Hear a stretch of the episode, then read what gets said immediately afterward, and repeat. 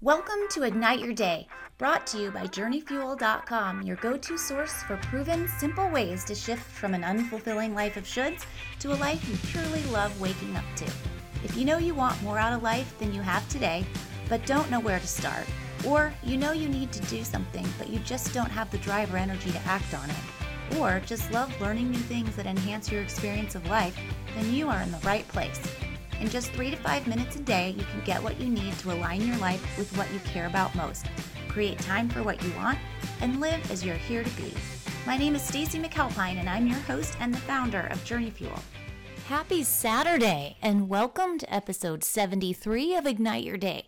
Today is Self Care Saturday, when I share a tip for how to give yourself a little love.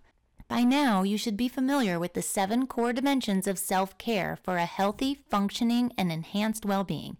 If you aren't, go back to episode 3.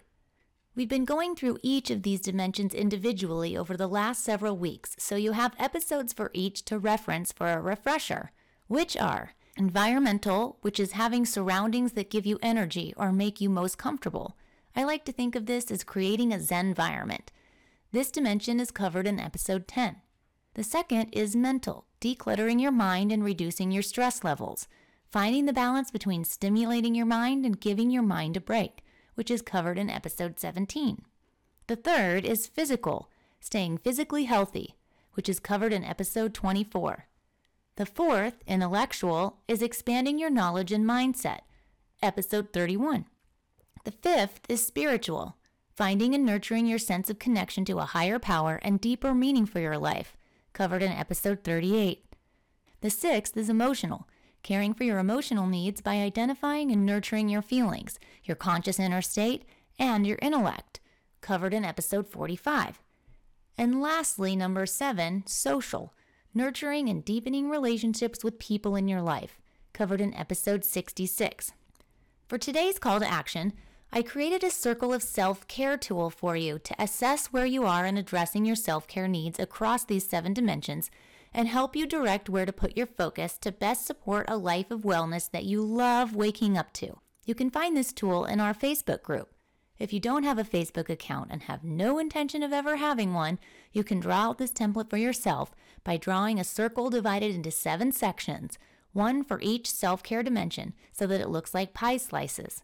Then, within each dimension slice, put a mark where you feel you are in terms of how well you are taking care of that dimension of your self care needs, with the middle of the pie being 0%, not at all, and the outer circle being 100%, indicating all of your needs within that dimension are being met.